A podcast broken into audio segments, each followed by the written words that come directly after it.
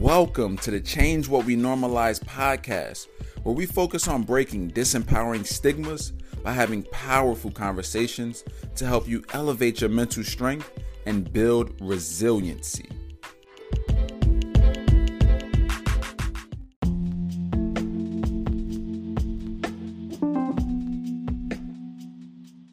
Hey, what's going on, y'all? Welcome back to another episode of the Change What We Normalize podcast. I missed y'all. To all of my listeners and supporters, man. Um, I took a week off. I uh, I had two commencement speeches uh, back to back for uh, my high school, Pleasantville High School, and I decided to take the week off to really get my mind right, to pray, to fast, to really ask God what it was that He wanted me to talk to the students about. What did He really want me to place on their heart? Um, you know, what were the seeds that He needed me to plant? Because they had been through a lot, right? Just like all of the other graduates and other students, obviously they faced, um, you know, the global pandemic, a racial pandemic, and just the the complications of being a teenager in high school. But my particular high school in Pleasantville, New Jersey, they dealt with a lot of tragedy and trauma during the school year. Um, there was a shooting that made national news um, at a football game, a playoff football game at our home, that ended up um, killing a, a, young kid. You know, a young kid who was just there to watch the game ended up killing a young kid. So they had to deal with that. Um, and just a bunch of other different things going on with the school district that was weighing on them, along with everything going on with COVID 19 and shutting down a school and missing their prom and senior trip. And it, it, was extremely difficult for our students, but they were resilient. You know, they were very resilient and they persevered. And for me, I didn't want to just give them some rah rah speech, but I really wanted to pour into their heart. And um, I took that time off and I had two amazing commencement speeches because they broke it down into two days because of um, COVID 19, because of social distancing. They didn't want to have all of the graduating class there in one day, as well as all of their family and friends. So they broke it into two days. It was really dope. Um, and for my first commencement speech, I got to do a two and one, you know, so it was incredible. And I believe that th- this manifested itself because I had written it down a year prior in my notebook inside of my office. I had written down that I will do a commencement speech for a high school or a college. And a year later, here we are, right? The power and belief. And that's what this episode is really about. It's really about the power and belief. And what I'm going to do is explain how my my unwavering belief, right? For me to do this commencement speech, how it actually led to God allowing this to happen right now. How it manifested, you know, right before my eyes without me necessarily pursuing it, right? So I want to explain um, the word belief. What is belief? And by definition, it's a state or a habit of mind in which trust or confidence is placed in some person or thing. I'll read it one more time. Belief, a state or a habit of mind in which trust or confidence is placed in some person or thing. So, by definition, for me, I placed my trust and confidence in God. That's exactly where it went. God's my source. So for me, I was uh, I was able to have unwavering belief because I knew that God can literally make anything happen. that God is a waymaker and a miracle worker. So for me, not even to get too deep on y'all, my belief was so strong in it because I placed it in God. And I knew that me by me putting it out there, by me writing it down, by me praying on it, and by me taking action, I knew that this would happen. Now, I didn't know that it would happen so soon. I'd be lying if I said I knew that. I did not know that it would happen the following year at my high school where I graduated from in 2008. Had no idea. That was really just the icing on the cake, to be honest. That that made it sweet. But God delivered, and in a huge way. where I didn't just have to do or, or get the opportunity to do one commencement speech, but I had the opportunity to do two of them. Granted, it was at the same school, same graduating class, just split into two days, but it was two different experiences. It was as if I went to two different schools because the students who I was talking to the first day, they weren't the same students I was talking to the second day. So even though I made some of the same points, each speech was very unique to who was there. And that was huge, man. There is extreme power and belief, and that can be positive or negative. You know, belief is powerful. Belief is extremely powerful, but it's all about where you aim your belief. Because the reality is, you're going to hit your target. That's how powerful belief is. If you believe you can do something wholeheartedly, you'll hit that target. You'll do that. You'll take the actions to actually hit that target.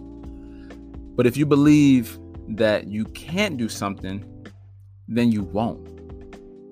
You won't take the actions. You'll be stagnant. And your belief will be correct. That's the thing. Your belief is always correct. Whether it's for something that serves you or something that does not serve you.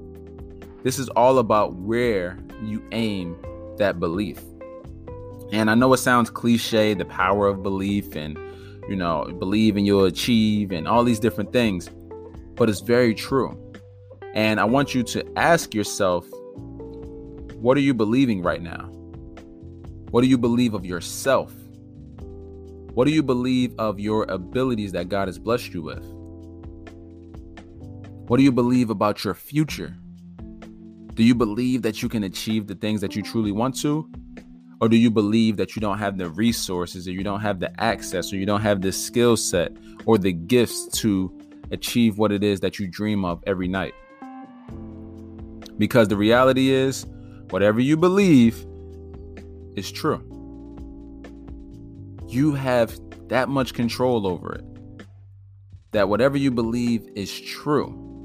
So I say, if that's the case, why not believe in the positive outcome?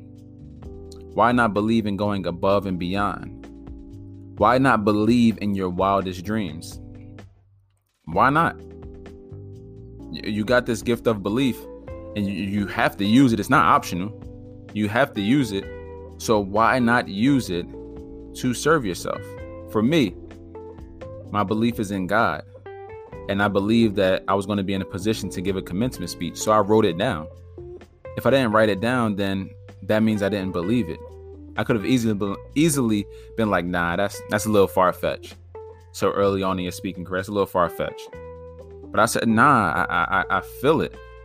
I believe that I have the ability to do this, and I believe that at the right time I'm going to be able to do this. So I wrote it down. I didn't know when the date would be. I didn't know where the opportunity would be, but I knew that it would happen because my belief system told me so where I placed my belief, which was in God, it told me that anything was possible.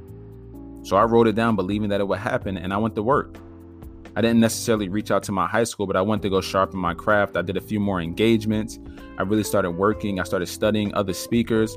I really started working on th- this skill set. And when the opportunity presented itself, I was more than ready. I was so ready that I was able to go back to back days because I was prepping myself for what I had believed in. So I ask you again what are you believing in? Is it serving you? Is it taking away from you? Is it adding value to your life? Is it taking value away from your life? Is it helping you grow? Or is it keeping you stagnant and, stuck and stuck in one place? These are real questions. This is where the self assessing comes. Check your belief system. Because whether you want to believe it or not, you are utilizing it every single day. So I don't want you to slow down your progress because you don't believe in yourself.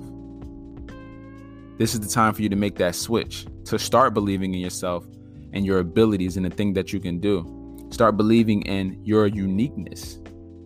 Start believing in the God given gifts that you have that can help you grow in all areas of your life. This is on you. Nobody else has control control over your beliefs. This is something God blessed us with, discernment. He blessed us with this. We have the choice. So for me, I'm going to choose the positive road. I'm going to choose the road that helps me grow. I'm going to choose the things that I dream about. I'm going to choose legacy. I'm going to choose abundance. It's all a choice. And we have to make those choices every single day. And that's going to lead right into today's building muscle quote.